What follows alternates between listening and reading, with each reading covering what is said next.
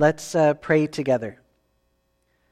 Lord God, we thank you so much for your goodness, and we pray at this time that you would speak in ways that we can hear you, move in ways that we can receive you. And our heart's desire, Lord, is to reflect your love to the world around us. For we ask this in your name, King Jesus.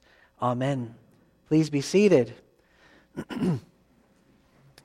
I think for the most part, we'd understand what I meant when I say that there are teachers in this world, but then there are teachers in this world. Right? There are doctors in this world, but then there are doctors in this world. And I think that the same thing could be said for every profession or vocation, from the janitor to the prime minister. There are those who are there just because they want to get their paycheck and be done. And then there are those who are there because they are called to it. It's their reason for being. And it's those people that make a huge blessing on, on the, the world around them, right? On those that they encounter. Uh, when Jesus says, I am the good shepherd, there's a lot going on there. Uh, and we're going we're going to unpack that a bit this morning. But when we hear the word good, it's kind of a, a loaded word. One, it's good. Yes, he's he's a good one. He's skilled. But it also could be translated as the true shepherd, the real deal. And, and Tom Wright, when he looks at this passage, he, he says that when we look at the good or the true, imagine looking at a house that's just true, right? It's got firm walls, it's got a strong foundation, and you're like, that's a house I want to live in. But then if you have another one that, that is sort of kilt off kilter, you don't want to live in a house like that because it's just it's not reliable. There's something really attractive about the true shepherd because he is the real deal. The question is, what makes a good shepherd a good shepherd? What makes a true shepherd a true shepherd? By caring for his sheep? Okay, that's the end of the sermon. Have a great day. Wow. Good job, Colin. Yeah, right in verse 11, actually, it's a, it's a dead giveaway. I am the good shepherd. The good shepherd lays down his life for the sheep. Right? Uh, do you remember? I forget what story this is, but I remember as a kid, I used to think that romance was when a guy would take off his coat and put it over a puddle so that a woman would walk across. As I grew up, I'm like, that is so dumb. But I used to think that that's the, the pinnacle of romance right there. What's it mean to lay down your life for someone? It means that you live for them.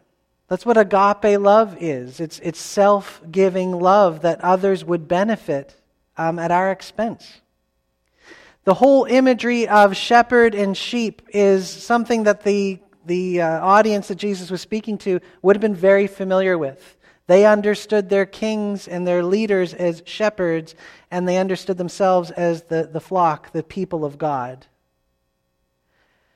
Um, and so part of this, this whole thing, though, is where Jesus says, I am the good shepherd. He's speaking into a tradition of judgment against the false shepherds. So, one of my favorite books of the Bible, I actually did my honors thesis on it, is Ezekiel. And uh, in, this, in this part, in, in, in chapter uh, 34, um, Jesus, or sorry, God is judging the false shepherds of Israel. And I was going to summarize this, but I think it's way more fun to read it. Woe to you, shepherds of Israel, who only take care of yourselves. Should not shepherds take care of the flock? You eat the curds, clothe yourselves with the wool, and slaughter the choice animals.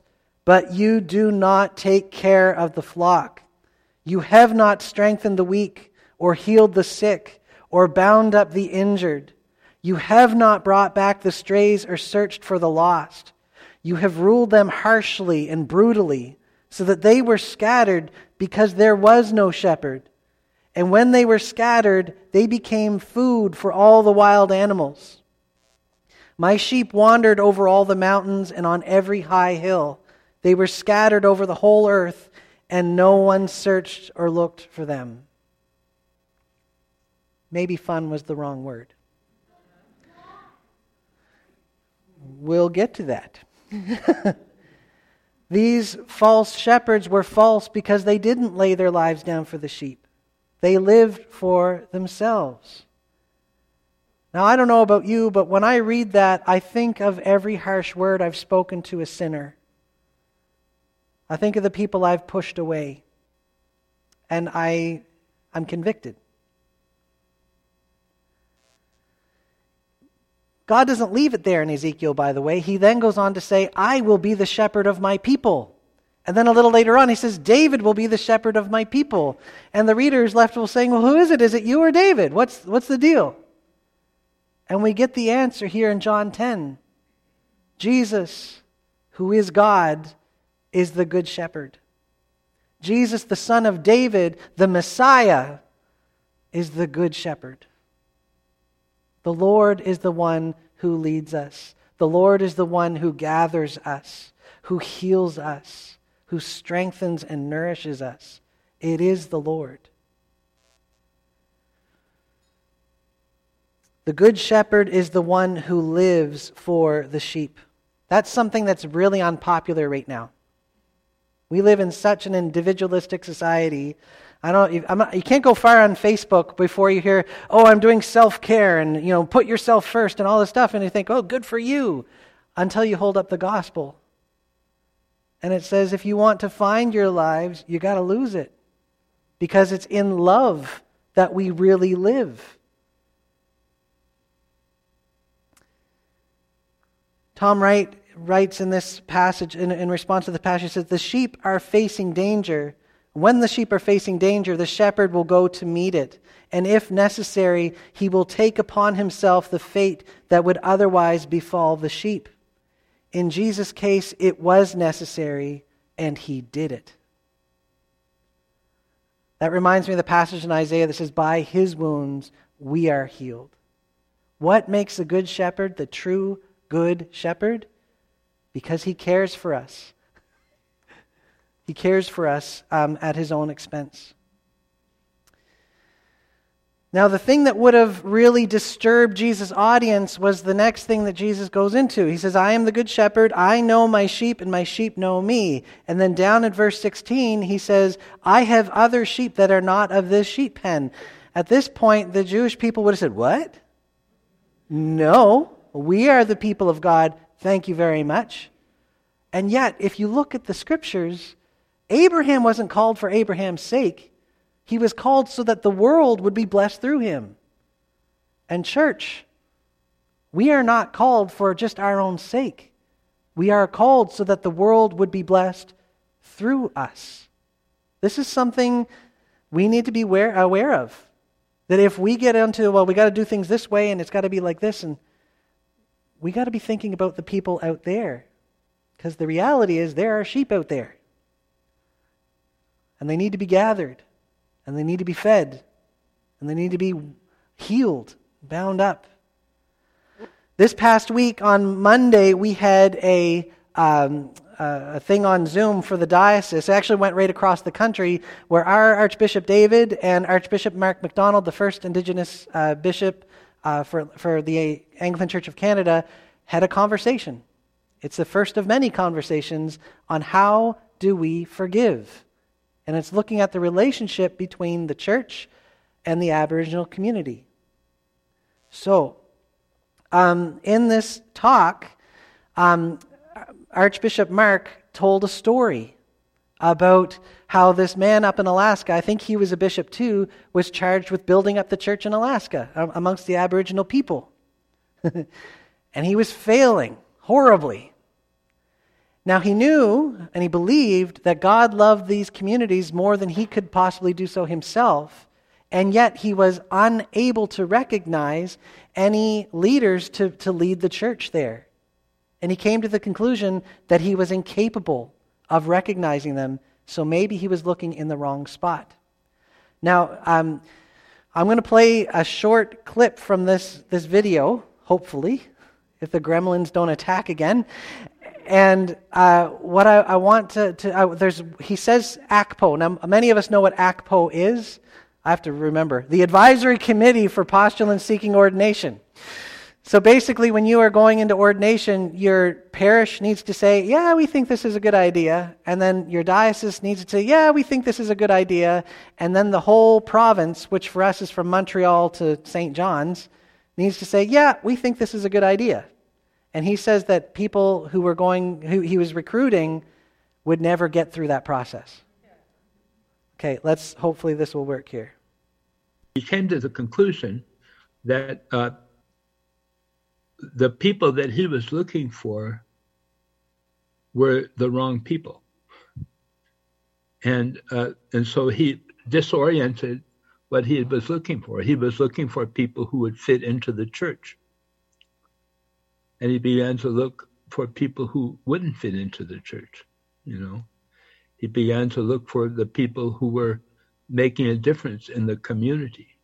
And he started talking to people and he found out this amazing thing. But I, I could tell you stories about this that were, are really edifying and they would make you give praise and glory to God. But I, I don't have enough time. But basically, he went to these people who were making a difference in society and he said to them, Have you ever thought about, uh, about uh, uh, giving your life to God and being ordained? And they all said yes you know, it stunned him. It stunned him.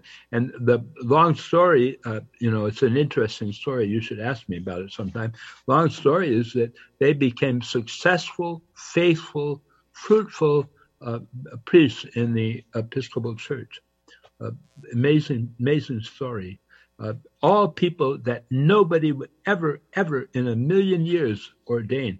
And in fact, they would never get by ACPO they would never be acceptable uh, in any program these days. But uh, he he stuck his neck out.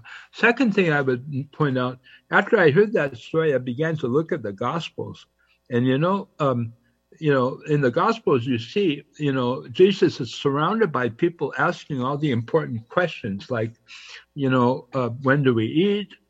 Uh, do you want us to go, you know, send lightning down on all these people? Uh, uh, you know, can we have the best seats in heaven and all the, you know, all the things that make you wonder, has have they heard a single thing that this guy has said, you know, and and uh, and of course they've been sitting listening to him for, for and and in every single, almost every single case, he connects with people outside of the ring that are closest to him. And so you begin to understand that he makes the deepest connections with people who are on the margins uh, outside.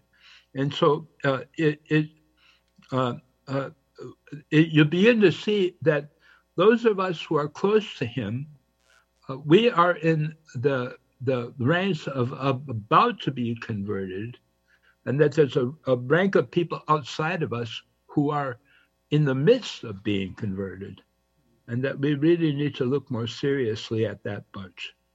And uh, and and I think uh, uh, and I, th- I think I think I think the reality is that God is doing a lot of stuff outside of us. And when he when Jesus says, you know, if you want to find me, you know, go out where there's naked people and people who are hungry and go to the jails. He didn't say, you know, go to where people are comfortable, and uh, you know, go to go to where people are quiet, you know, and uh, that sort of stuff, you know. And but we keep on looking in those places instead of the places where Jesus told us to go. So I, you know, no wonder we're having trouble.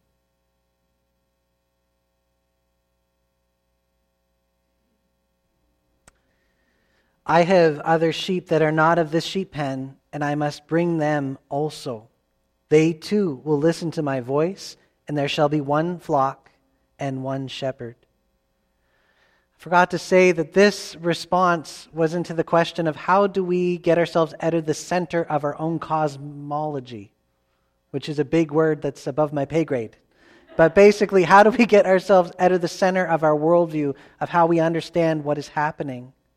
We got to put Jesus in the middle and what he's doing in the world, you know, and what we're invited to participate in, what he's already doing. God is doing so much, And we need to pray that we have eyes to see and ears to hear and hearts to follow. So there are shepherds, but then there are shepherds. And my friends, there are sheep, but then there are sheep. What does it mean? We see what Jesus' vocation was to lay his life down of his own accord. No one made him do it. No one's compelling us to do it. But we are invited to do it. And we're invited to, uh, to live in the same kind of love that Jesus, that Jesus calls us to. So the vocation of Jesus is that, and our vocation is to reflect Jesus' love as well. So, I don't know if I ever told you the story of, um, of a guy named, uh, what's his name? Buckingham, Laurel Buckingham. He was a Wesleyan pastor. I think he's retired now. But he told us a story once about how he hated going to clergy meetings. And I'm like, Amen, right? Uh, but he said that the problem was is that everybody was competing. Well, my congregation's this size. Our building is this new. You know, all this stuff, which sadly we did. Very, Anglicans very much did this several years ago too. It was kind of discouraging. We don't do it much anymore. We're more supportive and perfect. Anyway, tongue in cheek. Um, but what Laurel did, what changed his perspective of those meetings, was that he would go in with this question How can I add value to your day today? How can I be a blessing to you? Right? To be living in the vocation of a follower of Jesus doesn't have to be huge and grand. It simply is this Lord Jesus, be glorified in me today. Make me sensitive to your leading and let me uh, express your love to those I encounter today. I don't have to go overseas. I don't have to give all my money away. I have to be obedient. I want to be obedient and see what happens. So I'm wondering can we pray this prayer together? I'll give you a chance. If you don't want to pray it, you don't have to. But I think this is basically a summary of what we're called to do. So if you are comfortable praying it, let's pray together. Lord Jesus, our true shepherd, lead and we will follow. Give us grace to trust. Empower us to serve be glorified in your care for us and in your care for the world through us. Amen.